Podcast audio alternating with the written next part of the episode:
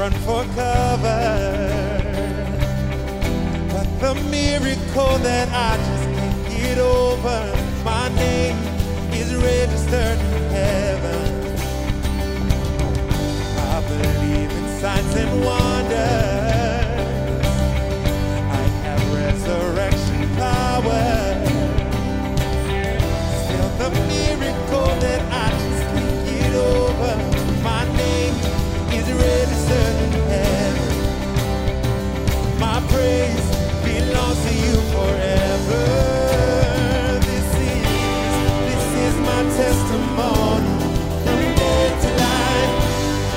Grace rewrote my story.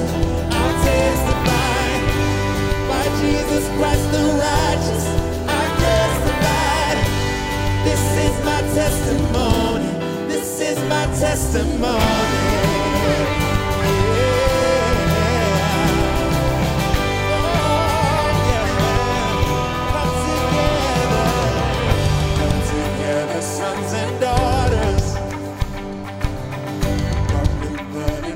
And water. Sing the praises of the Spirit, Son and Father. Our God will finish what He started. Our God, our God will finish what He started.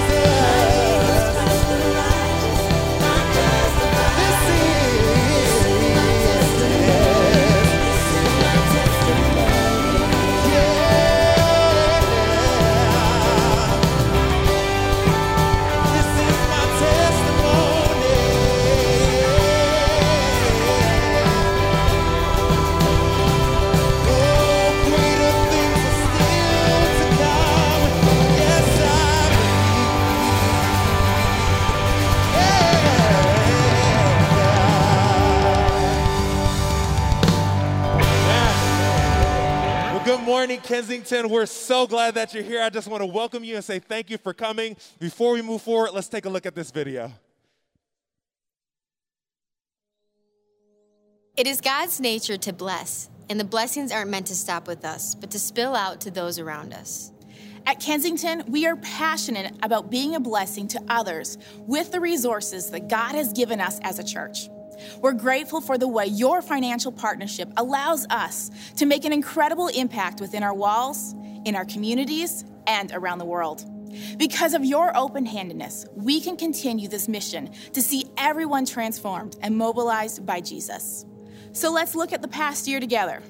What a year it's been, and see how God has been at work in and through Kensington.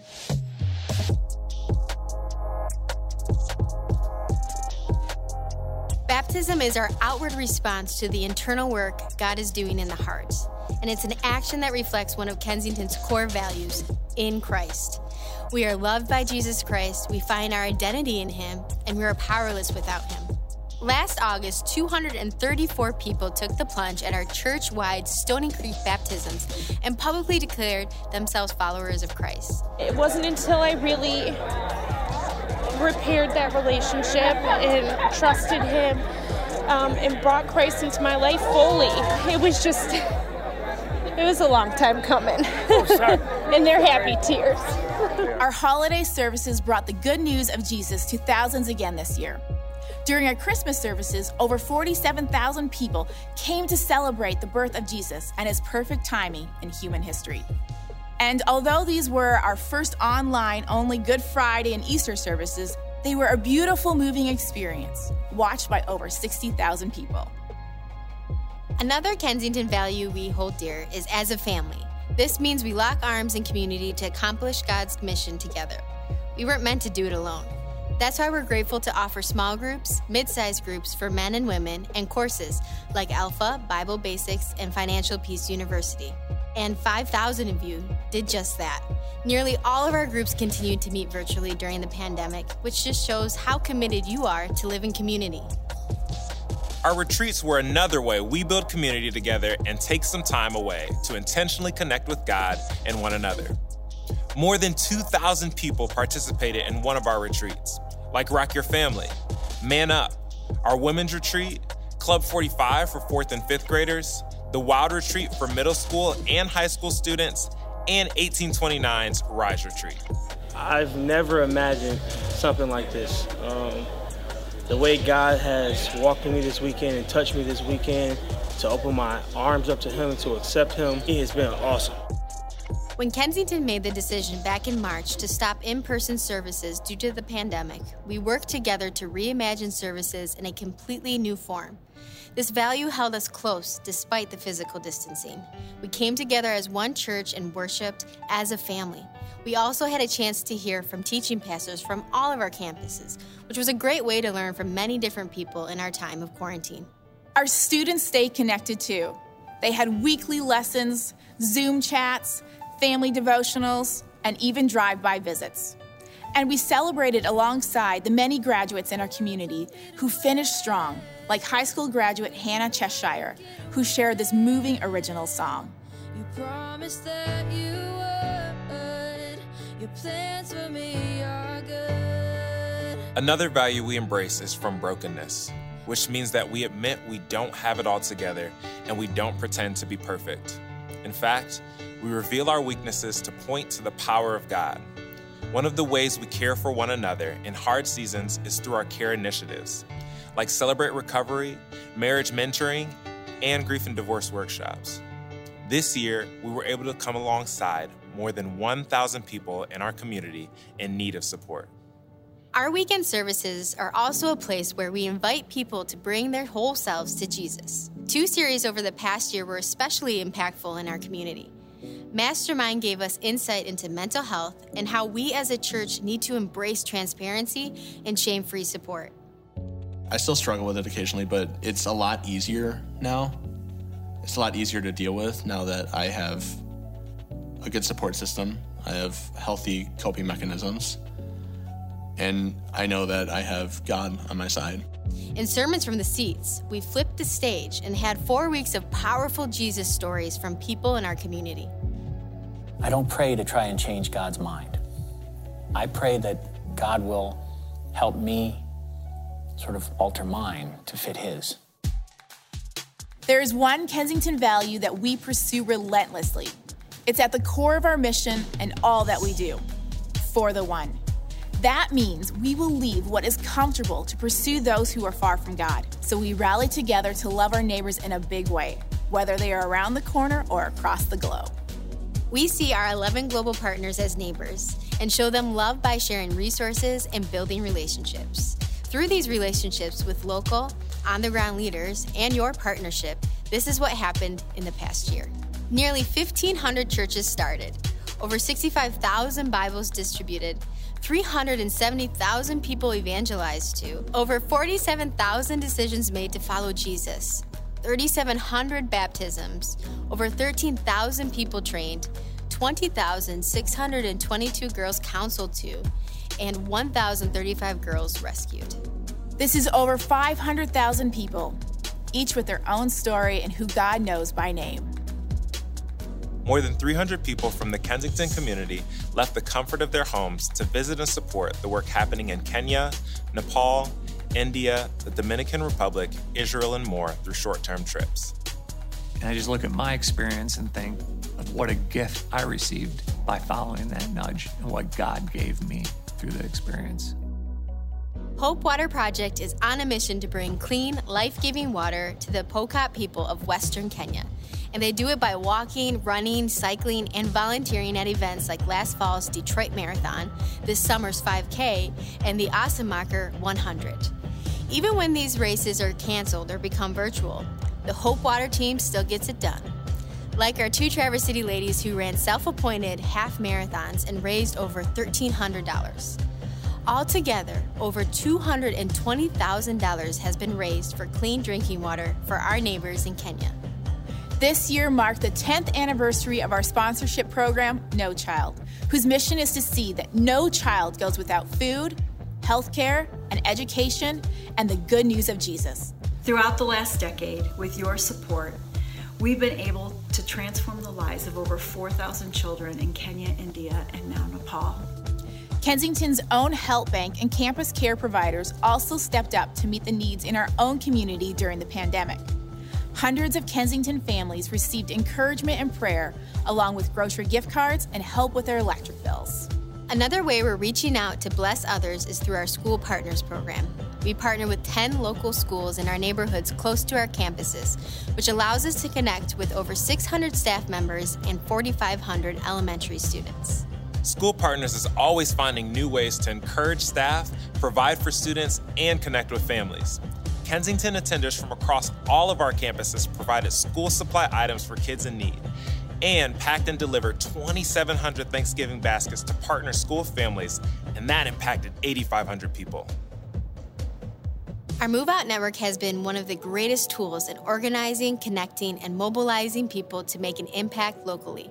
This was especially true during the pandemic. During these uncertain months, Kensington people gave to the homeless, delivered food boxes, sewed masks for frontline workers, helped restoration efforts in Midland, planted community gardens, tutored students over Zoom, and so much more. Our dream with our Move Out strategy is to equip and mobilize people to really love their neighbors and to be the church beyond our four walls.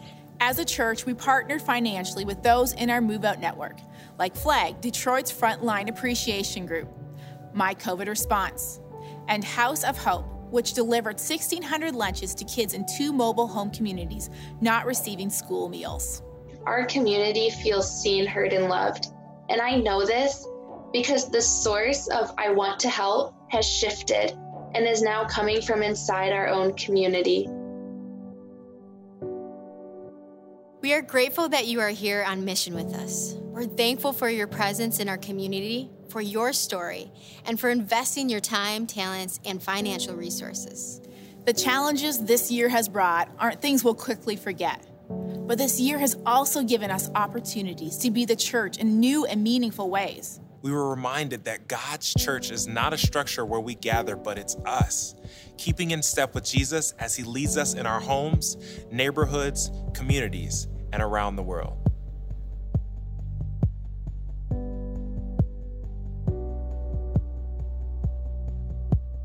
Wow, what a humbling picture of all the incredible ways that God has chosen to use this community to reach the one over this past year. Even during these past few months that have been so challenging and so uncertain, God continues to reveal his faithfulness to us over and over again as we step out in faith with him. So here's what continues to be affirmed in me as I watch our community over the past two decades God uses his people to bring his hope and love to this hurting and needing world. And as I reflect on the ways that God is using our community, it makes me both eager and incredibly excited about the future. I'm deeply honored to have the opportunity to step into this new role as interim executive pastor of Kensington during this next season and to help guide us into a future, a crazy future. You know, I met a friend recently and we sat down and had something to eat and we read Isaiah 41:10 together, which was very encouraging to me. Listen to what God says to his people. He says, "So do not fear." That whole concept of do not fear exists all throughout. It's a theme that's all throughout Scripture. It says, Do not fear, for I am with you. Do not be dismayed, for I am your God. I will strengthen you and I will help you. I will uphold you with my righteous right hand. I truly believe that God is with us. And because of that, I believe that the best is yet to come because it is with the greatest challenges, like we've seen over these past few months in this pandemic, that God's church has the greatest opportunity to bring light, faith, hope, and love to this region, to our state, to this country, and to the entire world. God's church is actually built for times just like these. And I believe that Kensington, in particular, is really built for these times since we've always had this DNA to move out into the world and make a difference in Jesus' name. So I want to say this to you. Thank you so much for your partnership. And thank you for being on this journey together. What a wild and exciting ride it is following Jesus. And we are so grateful to be on this mission with all of you. So, what do you think? That's worth celebrating, huh? hey, I just want to say good morning. Who's excited to be here in the room? Anybody? I'm excited to be here. Uh, I'm very thankful for everyone here in, in the room live and then also for those online. Thank you for uh, just tuning in and uh, being a part of our services today. I want to ch- champion what Danny talked about and everybody else talked about, not only all the great things that has happened throughout the course of the year, but then also to thank you for being a partner uh, with us, and then to encourage you to go online because our annual vote this year is all virtual. So there are no, you know, annual reports or anything passed out physically. Uh, but if you go online at kensingtonchurch.org slash annual report, you could actually look at our proposed budget because our fiscal year starts technically July 1st. Uh, because of COVID, we're a little bit behind on that, but the, but the annual vote for the new budget is going to take place August 30th. So we want to encourage you to show up in person or on or you know or come with us online but either way you're going to vote online. And then also you have uh, there's a voting for the elders. I'm sure a lot of you don't know the elders names. Uh, there's a place to get to know them. And so it's uh, kensingtonchurch.org slash elders and there's a picture and a little bit of a bio on them and you can uh, kind of revote them in if you so choose to do so as well. So all that will take place uh, on august 30th and uh, whether you vote for the budget or you know whatever it's whatever you're going to do if you have any questions about it whether you have concerns uh, you can always feel free to email. There's a place to email or contact us. We are an open book when it comes to our finances our budget and our elders. So we encourage you to ask any question that you want to and we'll be more than happy to get back with you in these next few weeks before the vote okay uh, real, real, quick, I wanted to answer, uh, or not, not answer, I wanted to promote uh, one more event, and that is we are having our very first, since COVID started, midweek at Clinton Township right here this Wednesday. We want you to be excited about it. Uh, the theme is called Make Your Move, and it's actually a series that we're launching on our midweeks. And it's got a Monopoly theme, which I'm super excited about. And so we want you to be here. And so I will be speaking uh, this Wednesday right here. We'll be worshiping. Aaron and the team will be here. And, and by the way, you do have to get tickets, but if you don't have tickets or if you can't find them online, we'll have a sign in at the hub. but if you go to mid, uh, excuse me, kensingtonchurch.org slash midweek, I think we already have 100 or so tickets reserved. And so if you want to uh, get those for the midweek, uh, again, it's just because we want to have record of your visit. If you miss that, we'll, we'll have it when you come in as well. Okay? But I hope you consider being here. Everything will be, you know, mask friendly, social distanced. And if you've never been to a weekend service, we encourage you to come out for a midweek because we would love to have a great time together. All right? Well, I just want to go ahead and welcome you to our very first week of a brand new series that we're starting today called Pivot. And the idea of the series came out of, uh, you know, reacting positively to interruptions in our lives.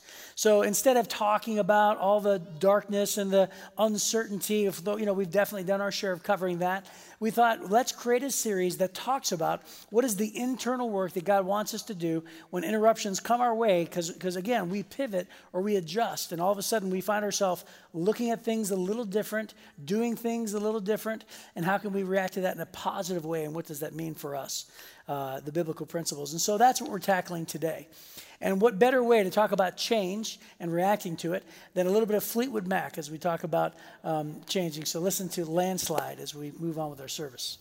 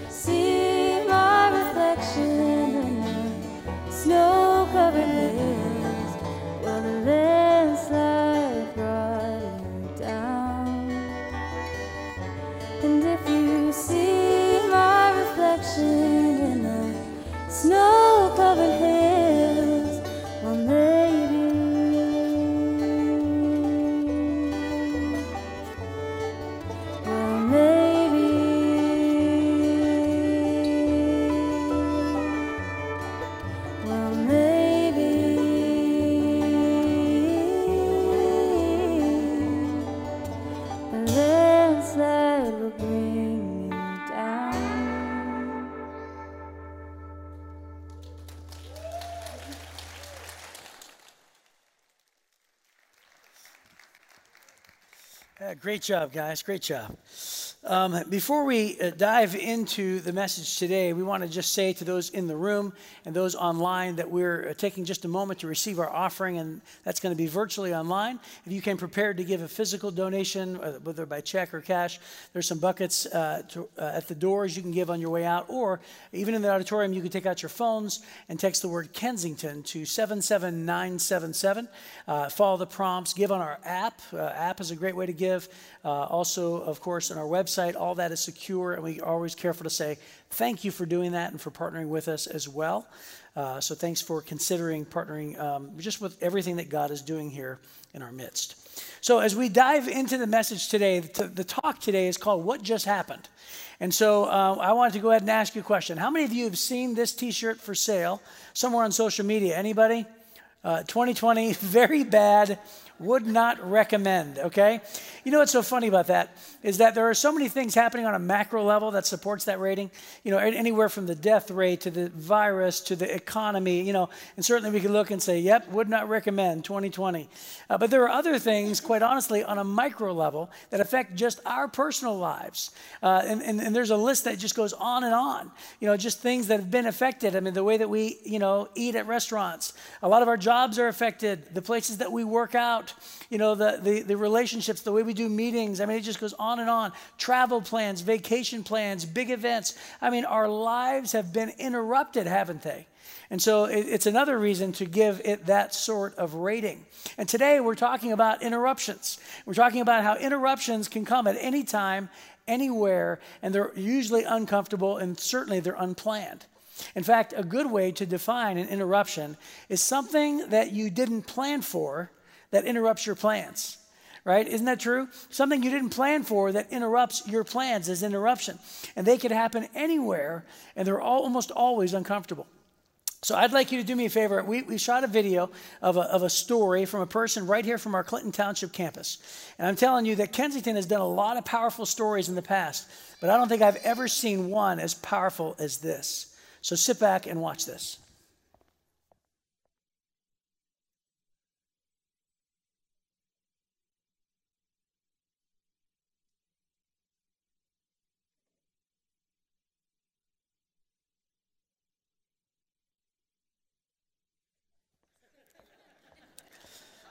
Are you feeling uncomfortable yet? That was, pl- that was a planned interruption. We did that on purpose.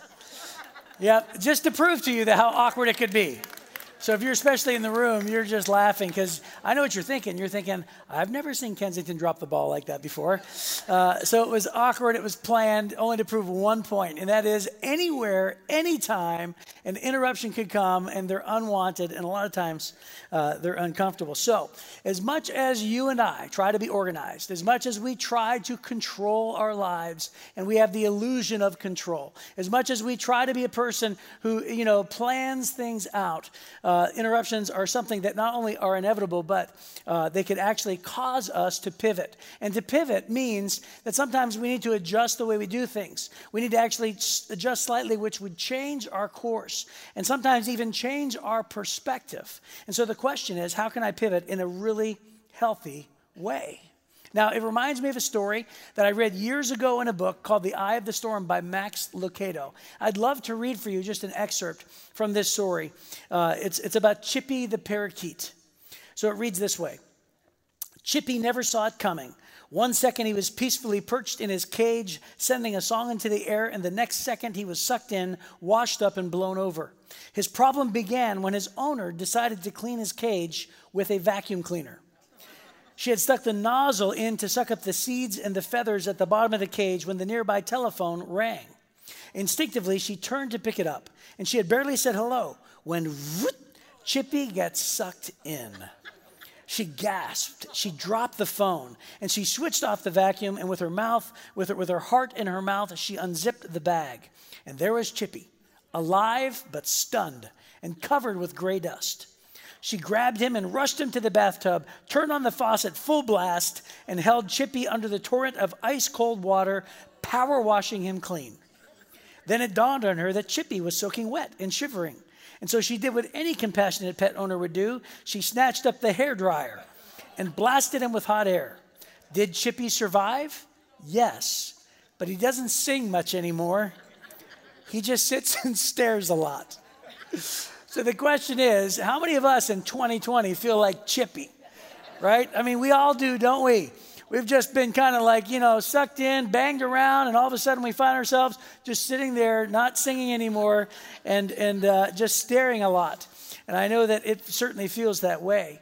So, before we can talk about interruptions, before we can talk about how they apply to our faith, how they apply to our daily lives, I think it's important to get a different perspective on interruptions. It's important to set the table, so to speak. And I believe that the book of James gives us at least two things that we need to understand about interruptions before we can actually talk about interruptions. So here's, here's, the, here's the two things. Number one is that as we are supposed to, we were being told by the Bible to expect interruptions. Look at James chapter 1, verse number 2. James is writing to the church, so he uses the word brothers and sisters. He said, When troubles of any kind come your way, not if, but when they do, consider it an opportunity for great joy.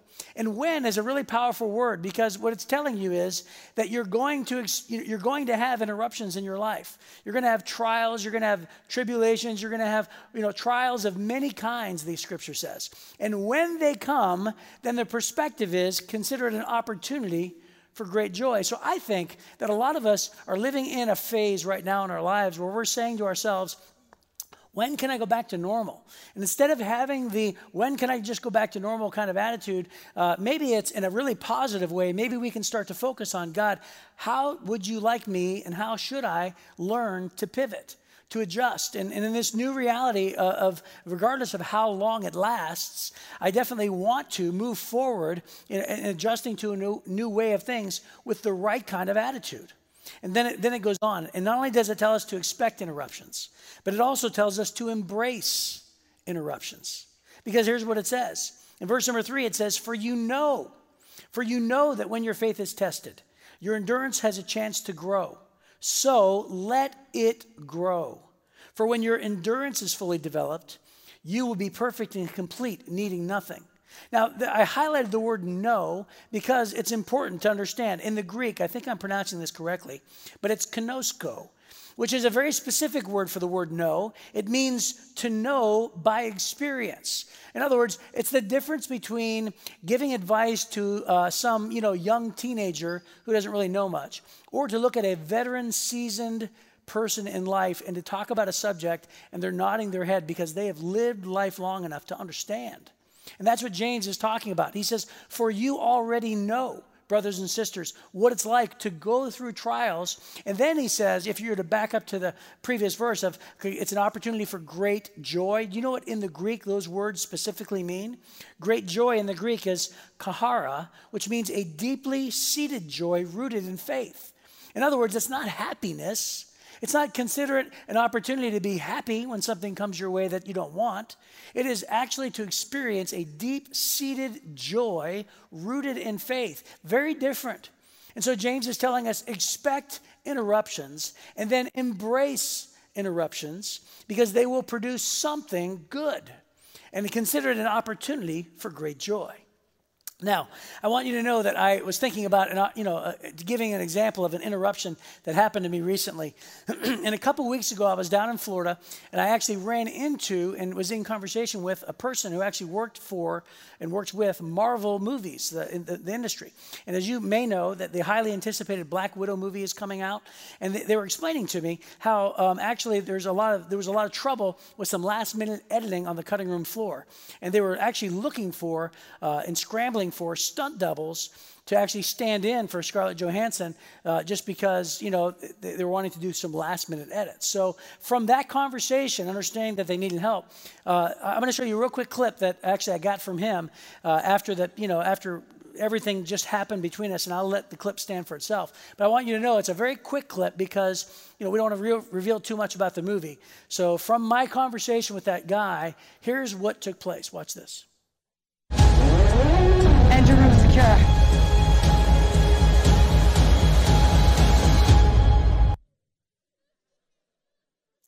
Yeah, so I, I don't know if anybody's going to know, could tell the difference that I'll be in the costume, but I just felt like I had to help the guy out. So it was actually a really cool thing for us. Um, actually, that's not funny at all, right? It's, a, it's kind of weird and scarring, isn't it? You're like, I'm scarred. My eyes cannot unsee that. That's kind of the way I feel too, which is why I showed it. So we're having a little bit of fun with the video today. However, I do want to. Uh, take the scripture today and observe and draw from it at least three observations that I believe have to do with our faith and then also, of course, how it plays out in our daily lives when it comes to these interruptions that we're supposed to expect and then also embrace. Here's the first one. The first one is this that interruptions are also an invitation to trust Him, invitations to trust God. Don't believe the myth that when a person chooses to follow Christ, that God will make our lives trouble free. Sometimes interruptions are very subtle and they're hard to recognize. So let me give you a real example that is true. I told this story about seven years ago. My guess is most of you don't know this or maybe even remember it, but it's such a great, vivid memory for me. About seven or eight years ago, maybe, maybe nine or so, I was invited to speak at a chapel for the Cleveland Browns. Uh, and so I spoke to the Browns team. I got two free tickets, and my family was going to drive up because we grew up in Youngstown, Ohio, as Cleveland Browns being our favorite team. And so they were going to drive up and meet me at Ford Field, but I actually had to preach that day. And after the last service, I was going to grab my tickets and run down to Ford Field and meet them in the stands. So um, that's exactly what I did. So the, the church services end. I grab my tickets, put them in my Bible, uh, jump in my truck, and go down there. Now, I was already late because of church going later, and, and I was already into the first quarter. So I was wanting to find a parking space, but I don't know if you know this or not, but there's like this really perfect parking lot that you pay for. It's not the deck, excuse me, but it's a parking lot that's right across from Comerica right next to Ford Field. And I'm like, I'll park there because I got to run in. So I pulled up and it was $45 to park there. And I'm like, I am so cheap, there's no way I'm doing $45. Besides, I didn't have that much cash on me. So I decided to drive around. I'm finding all sorts of, you know, like $20 or $15. And I'm like, okay, all right. So I kept on driving around and I'm taking all these rights and lefts. And finally, I saw a parking lot that said $5 parking. And I thought, oh, yes, that is me. And so I pulled in, and it was like gravel, nasty alley, but there was a guy in a booth. And I'm like, hey, guy in a booth. So I pulled in, and I parked my truck, and I'm like, here's your $5, to which it only left me like 10 left. I think I only brought like 15 cash. And then I looked on my phone, because I didn't know where I was, and I, and I punched in Ford Field, and it said 1.1 miles away. And the worst part is, I was on a cast. I was on an air cast. So I was limping, and I'm like, okay, so I'm walking 1.1 miles. I stopped at this rest, uh, this uh, bar slash restaurant to use the restroom, uh, and then finally I hobbled my way there. I saw somebody from Kensington getting in line. Were like, hey, we're late. Yeah, we sure are. We get up to the front, and I realized I misplaced my tickets. I don't have them with me.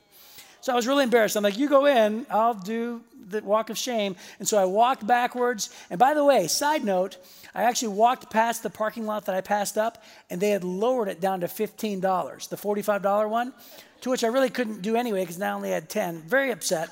So I had to hobble all the way back and retrace my steps. It took me forever. And I'm like entering into like, you know, second quarter, halftime at this point. And I check the restaurant, I check the bathroom, I go all the way back to my car, open the truck, look in my Bible, no tickets to be found. And I'm just extremely depressed texting my family, I'll be, I'll be joining you. Where are you? Then all of a sudden, the man in the truck comes up to me and he says, Hey, I noticed there was a Bible on your dashboard. And he goes, You know, let me ask you about that. And I started talking. And then eventually I told him that I was the lead pastor of Kensington's Clinton Township campus. And then from that point on, I was pastor. Pastor this, pastor that. And he goes, Pastor, let me ask you a question. Do you guys put scripture on the screen? And then, and then I'm, I'm sitting there talking with him. And I says, I'm just here to look for my tickets. And he goes, Oh, about that. Hey, hang on. Runs over to his uh, his shack and he comes back and he goes, I knew that I knew that there was a reason why I was saving these. He goes, it was right by your truck and I saw your Bible. And he goes, normally I would just scalp them. he goes, but I saw your Bible and I thought you're going to come back and you're you're a good guy and so I'll give you these tickets. And he goes, but let me ask you a question about uh, Bible verses on your screen versus people carrying the Bible. And he's asking me questions about my church while holding the tickets hostage. And I'm wanting to grab the tickets, but I'm wanting to answer his questions. And so I'm like, um, okay. So I'm answering. Well, actually, we do have screens and Bibles and everything. Can I please have my? And so finally, he gives me the tickets, and I'm like, we're well into like the beginning of the third quarter at this point. And so finally, I'm thinking, okay, I've got to walk, and I can't drive because I don't have enough cash now. So I got to hobble back. And as soon as I go to turn to leave, he asks me, Pastor, can I ask you one last question? I said, Yes, sir. He goes, How does a person know for sure that they can go to heaven when they die? I'm like, uh, uh, yeah, what am I supposed to do here? You know, and I know the right answer. The right answer is you stay and answer the question, don't you? Because I'm thinking, okay, forget the third quarter, right? So I'm thinking, hey, listen. And so I took the time to talk to him all about his spiritual journey. And excuse me. And then in the middle of the parking lot, I told him that God loves him and that all he has to do is put his faith and trust in him. We talked about Jesus dying on the cross, gave him the full gospel, and I said, if you want to, we could pray right here. He's like, really? Right here in the parking lot? But yeah, let's pray. This guy asked, you know, he turned his life over to God, asked God to come into his heart, led him to Christ, and now it's like fourth quarter, and I'm just like, okay, thank you. And I hobble back, and I get there just in time to see the Lions lose. So, which was, you know, just a great ending for all of us, right? And so, uh, and by the way, what a worse team to lose to. Browns, Lions. I got the worst luck in human history. So the bottom line is, is my family was upset, and all I kept thinking of is I had plans and God had different plans, right?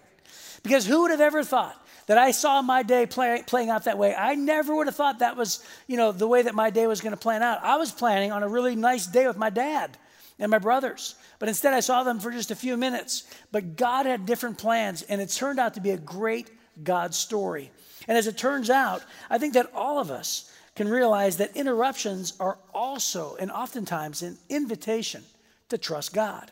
So, how do we embrace and expect uh, interruptions, and how do we accept them as invitations? I believe that there uh, are many questions to ask yourself, but at least five that I've come up with. Here's the first question we need to ask ourselves God, what are you doing? What are you doing? It could be nothing, but it could be that God is trying to invite you to His plans which are different than your plans. So the next time an interruption comes, whether it's just a traffic jam or whether it's a COVID pandemic, just ask yourself the question God, what are you doing? Show me what you're doing.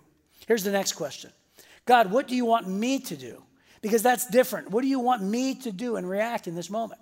So let me tell you, um, when it comes to this question, uh, Charles Swindoll wrote a book, and he's a famous author and pastor. And he, he, wrote a book, and he talked about how there was a flight delay one time that he was a part of. And he was sitting on a plane, and so he said these poor flight attendants were jumping up and down the aisles because people were drinking. And, you know, he was in first class, and they were demanding drinks and snapping their fingers. And he was just thinking, wow, this is chaotic, and there's this huge delay. And so he prayed and said, God, what do you want me to do? And he felt like his job would be to encourage the flight attendants. So every time that they walked by, uh, he actually was, uh, you know, encouraging them. And he was just yelling out to them, hey, you're doing a good job. And, and, and you know, good, good way to go and way to be discouraged. Don't be discouraged. And he's talking to them. And he was in the seat 5A. And he said, and he was thought he was doing a really great thing until he finally overheard one of the flight attendants talking to the others. And she said, uh, look out for the guy in 5A. He smashed because he was encouraging them, and they just weren't used to that apparently. But um, but again, there's oftentimes something that God wants you to do in those moments. Here's the third question: God, what do you want to do in me? Right? Not just what do you want me to do, but what do you want to do in me? So the next time you're in a traffic jam and you slam your hands down on the steering wheel, start right there. Ask God about your anger problem. I don't know. Ask God about the fact that maybe you procrastinate too much with not only getting to work on time, but also in your whole life and other areas. Who knows? Whatever it is, but just pray and consider that possibly through these events, interruptions, big or small, that God wants to speak to us and to teach us things, big and small. The fourth question Who do you want me to meet? Hey, perhaps, you know, if, you if you're supposed to be on a plane to Chicago and you find yourself right next to a guy at Starbucks, maybe that's the guy you're supposed to meet. And you're, you're supposed to strike up a conversation with that guy and say, God, is this the guy I'm supposed to meet? And by the way, don't use that as a dating service. That's more of a spiritual perspective, right? And then finally, the fifth question is this is that God, how can you be glorified in this? Isn't it true that if we ask these five questions, God, what are you doing? What do you want me to do? What do you want to do in me? Who do you want me to meet? How can you be glorified in this? It's, it's a game changer when it comes to our perspective, when things that come and change our plans that we didn't plan on uh, having to deal with. And so, again, I believe that it's an invitation to trust Him if we're just willing to receive it. Here's the second observation uh, about how interruptions relate to our daily lives and our faith. And that is, walking by faith requires the art of pivoting.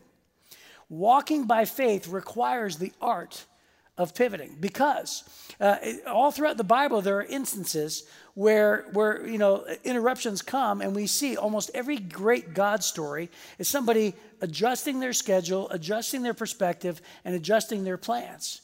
And after all, the reason why I phrase that the art of pivoting is because it is an art. And mastering the art of pivoting is harder than you think.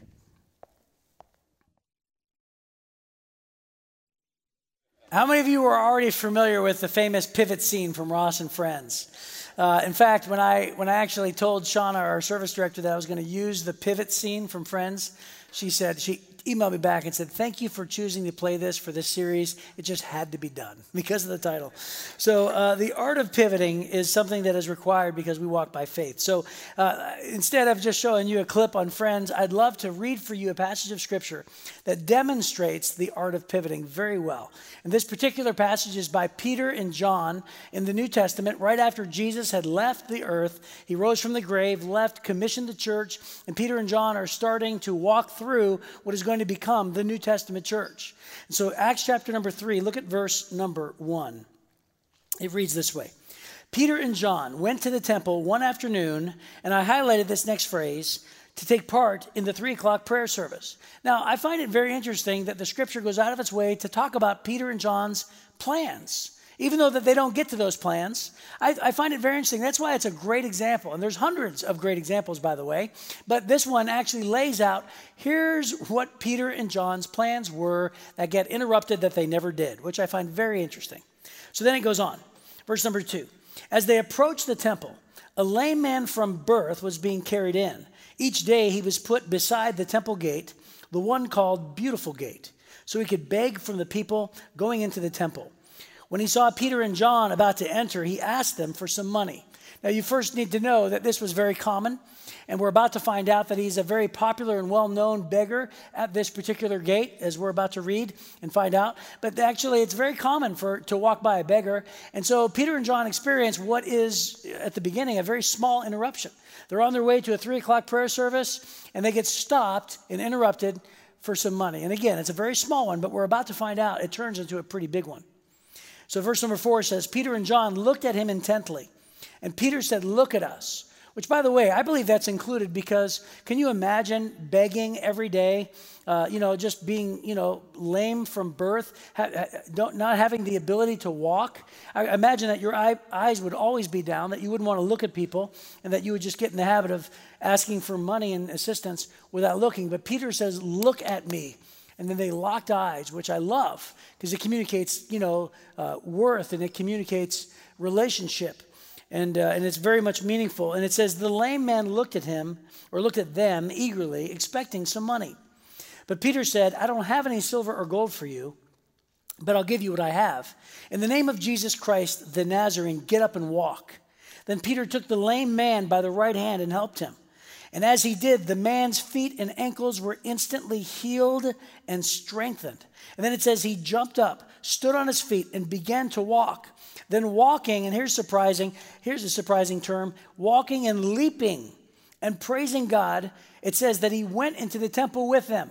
Now we know that Peter and John are back on course for their plans, but now their plans are going to be interrupted because, after all, your prayer service isn't going to just be a normal prayer service if you have the famous you know, uh, injured guy who has, you know, been crippled from birth, who's leaping and screaming and praising God with you, and all of a sudden things are about to change. Then the verse in the, in, in the passage goes on in verse number nine. It says, All the people uh, saw him walking and heard him praising God. And when they realized that he was the lame beggar who they had seen so often at Beautiful Gate, they were absolutely astounded. Then it says they all rushed out. They were drawing a crowd. They all rushed out in amazement to Solomon's colonnade, where the man was holding tightly to Peter and John. So now, all of a sudden, there's a big crowd, and they're all running out. And who knows? There may have been religious leaders. Maybe it was just the Jewish community. It doesn't really specify. But all we know is everybody there ran out. And then Peter, it says in verse number 12, saw his opportunity. Peter saw his opportunity and addressed the crowd. And by the way, his message is strong. I'll prepare you in advance. So to the crowd, he said, People of Israel, he said, what is so surprising about this? And why stare at us as though we made this man walk by our own power or godliness? For it is the God of Abraham, Isaac, and Jacob, the God of our ancestors, which indicates they were Jewish, who has brought glory to his servant Jesus by doing this. This is the same Jesus whom you, the crowd, handed over and rejected before Pilate, despite Pilate's decision to release him. Now, you know what he's referring to. He's referring to the crowd crying, Crucify Jesus, the same Jewish you know, people, disciples, and followers who were actually listening and following Jesus and then turned on him during his crucifixion. And he says, You were the ones who rejected him, even though Pilate wanted to release him. Then he goes on and said, You rejected this holy, righteous one, and instead demanded the release of a murderer. He's referring to Barabbas. You killed the author of life, but God raised him from the dead, and we are witnesses to this fact. Through faith in the name of Jesus, this man was healed. And you know how crippled he was before. Faith in Jesus' name has healed him before your eyes. And then he lets, lets the people off a little bit, but not too much. He kind of he kind of goes softer, and then he goes for the big blow at the end. He says, Friends, I realize that uh, you, what you and your leaders did to Jesus was done in ignorance. But God was fulfilling all the prophets had foretold about the Messiah, that he must suffer these things. Then he says, Now repent of your sins and turn to God so that your sins may be wiped away. So think about the events that unfolded. Peter and John had plans to go to a prayer meeting, and they find themselves, and who would have ever thought? You know, they would probably said, I didn't expect my day to turn out like this we find ourselves boldly telling a crowd of strangers to repent from their sins for killing the Christ and the author of life. And yet, that's how the day played out. And what's interesting about this is even though we know that Peter and John were never given the ability to predict the future, they were never given the, you know, uh, we were not indicated that they anticipated this change. When the change of plans came, it doesn't, certainly doesn't record them being rattled. And it certainly does record how they seized opportunities as they saw them. And so, again, it supports everything that the scriptures talk about how to expect and anticipate and embrace interruptions, using them as an invitation.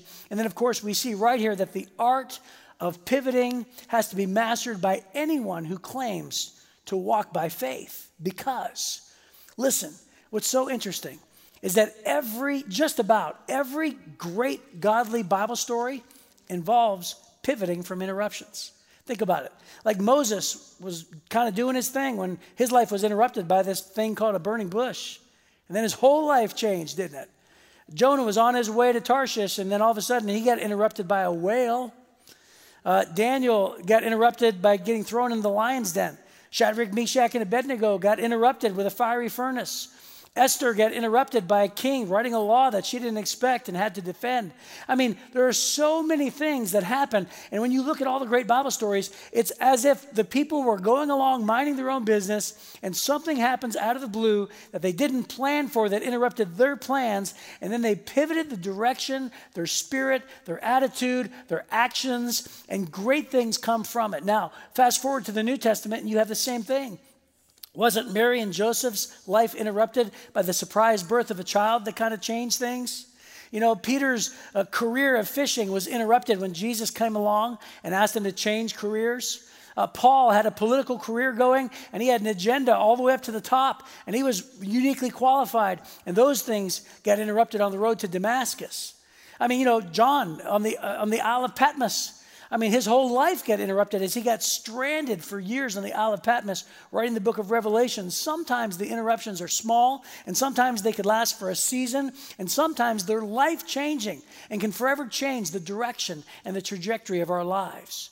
But what's true back then is also true now that we are required to walk by faith, not by sight. The Bible says you and I, if we follow Christ, if we believe in Jesus, that we don't walk by faith, we walk by sight. And so, whatever we choose to walk by faith, and we're, we're you know, uh, faced with things that don't go our way, it's important to understand how to feel about trials and tribulations, but I think it's just as important to move forward with the right perspective. That, that, that walking by faith requires the art of pivoting because that's just about what the Christian life can be summarized, you know, as, as let me say it differently. It, it's a phrase that summarizes the Christian life, doesn't it? Because we have to adjust and we have to react And when we react in a positive way, and when we are encouraging one another, and when we ask God to change our hearts, and we ask God to use it to do great things in us and through us, we start to discover that God is in the business of teaching us all sorts of things and doing all little and sometimes big things in our lives. All because we say, okay, God, go ahead and use this in my life. How, to, how should I react to it in a positive and in a biblical way? And helping me understand that it's a part of our journey. Now, there's a third observation, and that is this is that there's power in the story of the pivot whenever God is involved. And you know what I mean by when I phrase it like the story of the pivot? It's really any story that says, I was going along fine, and then something happened, and then here's what God taught me or did through it. And that's the story of the pivot. And that could really encapsulate most of our good stories. And so there is power in the story of the pivot whenever God is involved. I told you earlier that we did have a video story for you. This is an actual video story. Uh, it's about a girl in our Kensington community named Naomi, and she uh, is a frontline worker at a hospital. And this is how she uh, reacted and what God taught her through the new reality that she was faced with. My name is Naomi Ishioka, and I have been a nurse for uh, since 1998, so that makes 22 years. Yeah, 22 years as a nurse. So I was an emergency department nurse, but I also was at the time covering for a disaster preparedness coordinator or emergency preparedness coordinator, I guess is the official term. The hospital realized that this was becoming an issue and that we would have to be prepared. And even just looking at what happened in New York, we knew that if patients started coming in, it might become a really big issue. So we opened our emergency operations center. And so that first day, which was uh, March 13th, I walked into the emergency preparedness center and my life changed. I got to be the first nurse that did the testing outside. I put all my PPE on mask, gown, gloves, eye protection, and actually right then got to swab one of the first patients at my hospital that came back positive. Every single nurse was just had some anxiety, had some fear, didn't know exactly what they were supposed to do.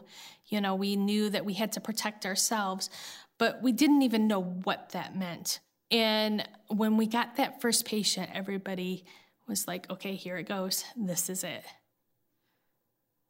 So, April 9th, was about the day that we had pretty much the most patients in our hospital. We had gone from having just one unit and one ICU to having three units and two ICUs to having five units, that all the patients on those units were COVID positive, and almost every single ICU was full of COVID positive patients. Everybody was just working as hard as they could to keep these patients alive while keeping the staff safe, you know, and every single every single time you go into a room, it just everything was heightened because you were wearing all this equipment, all this PPE, and these people were on ventilators and they would have multiple, multiple medications keeping them alive. And it was truly like a war zone. I'll never forget, I was walking up to one of the ICUs. I was actually delivering some um, donated PPE. It was actually a group of face shields. And when I walked into the ICU, it was really obvious that something had just happened. It was just quiet. And that's what happens after somebody dies. It's even more heightened during COVID because if you remember, families weren't allowed in. Nobody wants to die alone. And so the staff would all gather as well as try to save the person's life, you know, and work really, really hard. And as I walked into this room, there was this young nurse that I've known for a while. She used to work in the ER and then she moved up to one of the ICUs. And she was sitting against the wall, kind of crumpled up with her head down like this. And I walked past and I thought, isn't anybody going to talk to her? You know, so I dropped the stuff off at the desk and I came back and I sat down next to her. And she looked at me and she said, he was the same age as my dad. And she wasn't crying. She wasn't even like close to crying. She was just tired. And at that time, I realized, you know, none of us are going to be the same. You know?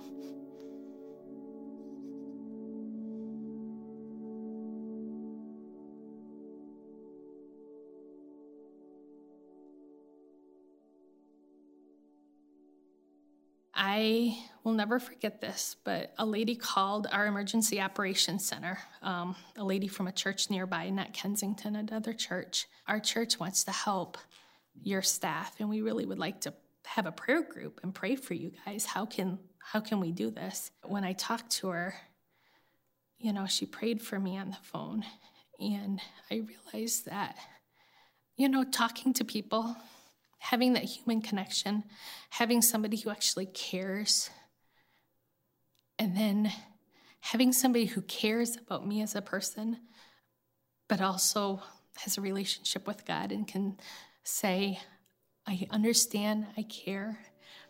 Let me pray for you. That is so powerful. And throughout this whole thing, from day one, honestly, I would have scripture come to me when I was most anxious, you know, you know, cast all your cares upon him, for he cares for you.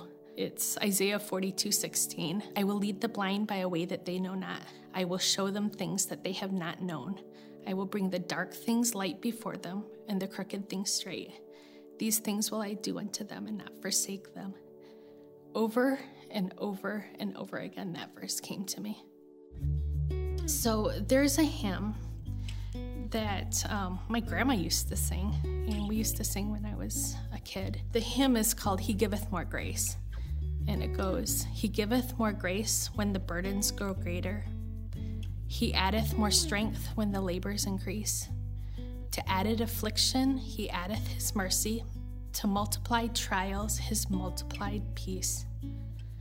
When we have exhausted our store of endurance and our strength has failed ere the day is half done, when we've reached the end of our hoarded resources, the Father's full giving has only begun. His love has no limits, His grace has no measures, His power no boundaries known unto men, for out of His infinite riches in Jesus, He giveth and giveth and giveth again. Mercy is never ending. You know, when I come to the end of my resources, when I feel like I have nothing more to give, I can sit back and think, it doesn't have to come from me. You know, it comes from God.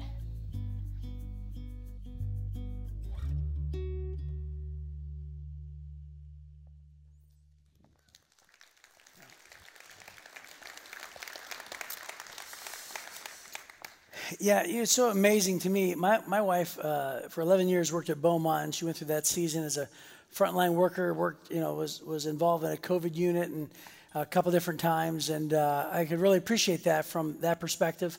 Uh, my favorite part of that was uh, just the idea that, like, sometimes we are faced with an interruption that doesn't necessarily have a great ending. It feels oftentimes like something came my way and it was just terrible all the way around. You know, like it was just a bad, you know, series of events. And uh, oftentimes, in, even in the painful moments, even in the trials or the depression or the anger, God still has a way of showing his face that he could actually use people to encourage you, to uplift you. He has a way of teaching us things, even through the darkest times. And that's been true from the very beginning. Um, I want to read a chorus of the song that we're about to sing because the song talks about how God is in control of every circumstance how the victory is God's no matter what, that He is still on the throne. And I want to say that I've always believed that God is not surprised by, that He is in control of, and that He can redeem all circumstances that we find ourselves in. So the chorus of this next song says, The victory is yours. You're riding the storm. Your name is unfailing. Though kingdoms rise and fall, your throne withstands it all. Your name is unshaken. What hell meant to break me has failed. Nothing will silence my praise. I will cry out in worship. Oh, the walls of prison will shake. The chain breaking king rises to save. And so, if you don't know the song, I invite you to just listen and maybe sing along. If you know it, sing along. But the victory is yours reminds us at the end uh, of this talk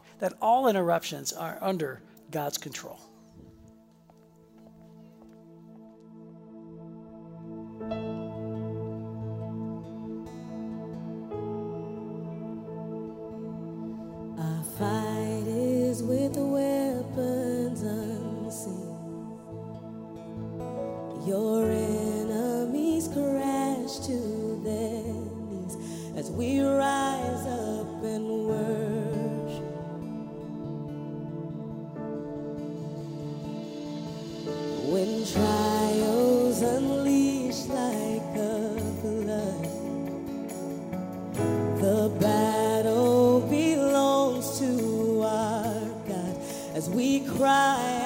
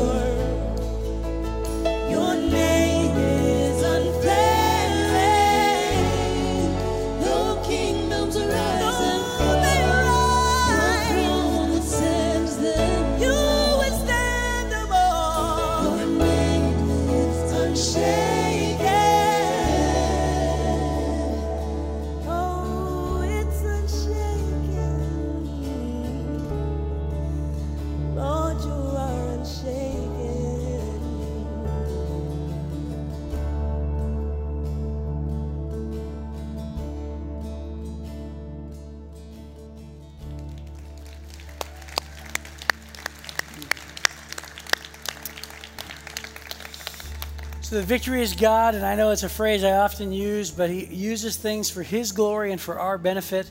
And so every time we face an interruption, I hope that we could actually uh, think, okay, like in a positive way, how can I bless others around me? How can God bless me through these events that I didn't plan for, uh, that are going to change my plans? And then uh, hopefully God can bring up some really great stories, you know, that we can look back and say, let me tell you about some really good things that have happened through these big and small things that come our way. Um, I want to remind you to be here for midweek. Uh, again, there's tickets online, uh, uh, kensingtonchurch.org slash midweek. If not, you could uh, sign in on, on, your way in. But I hope that you're going to be here. It's going to be a lot of fun. Uh, Aaron and I will both be here, and we hope that you join us. Thank you so much for being here. If you have a prayer need, there's somebody out in the lobby at the prayer table. Uh, so God bless you, and hopefully we'll see you on Wednesday.